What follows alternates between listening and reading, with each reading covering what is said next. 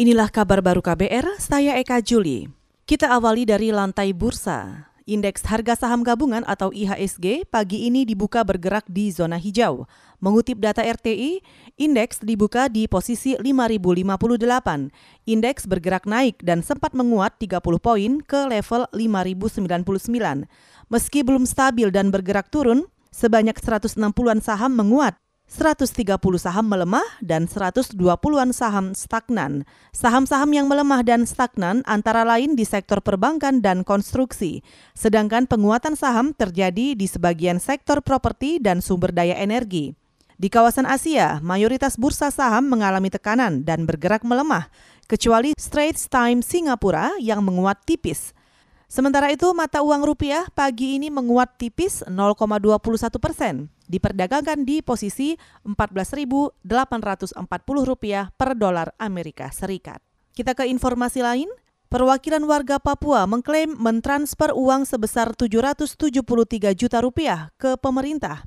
Uang itu sebagai pengganti dana beasiswa yang diterima aktivis pembela HAM Pembela Papua Veronica Koman dari Kementerian Keuangan. Perwakilan dari Tim Solidaritas untuk Veronica Koman, Markus Haluk mengatakan, kemarin tim juga mendatangi kantor Kementerian Koordinator Politik, Hukum, dan Keamanan, serta menyerahkan uang secara simbolis. Teman-teman tadi langsung kembali lagi naik mobil ke kantor Kementerian uh, Koordinator Politik, Hukum, dan Keamanan. Lalu titip uh, uang yang ada dengan pesan, sampaikan kepada Mahfud. MD selaku Menteri Koordinator Politik, Hukum, dan Keamanan. Setelah itu pulang.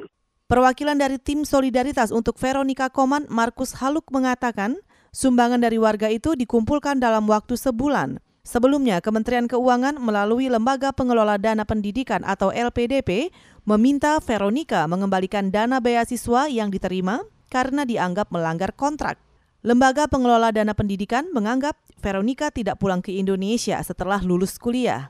Veronica Koman selama ini merupakan aktivis pengacara yang kerap mengadvokasi masyarakat Papua. Kita ke mancanegara. Selandia Baru mengalami resesi ekonomi akibat pandemi global COVID-19. Badan Pusat Statistik Selandia Baru hari ini mengumumkan pertumbuhan ekonomi di kuartal kedua tahun ini turun hingga minus 12 persen. Mengutip AFP, ini merupakan penurunan ekonomi terendah yang pernah dialami negara di kawasan Samudra Pasifik itu. Resesi ini juga yang pertama dalam 10 tahun terakhir. Pada kuartal pertama tahun ini, pertumbuhan ekonomi Selandia Baru mengalami kontraksi minus 1,6 persen. Pertumbuhan ekonomi di Selandia Baru mengalami kontraksi sejak diberlakukannya pengetatan wilayah dan pembatasan sosial akhir Maret lalu.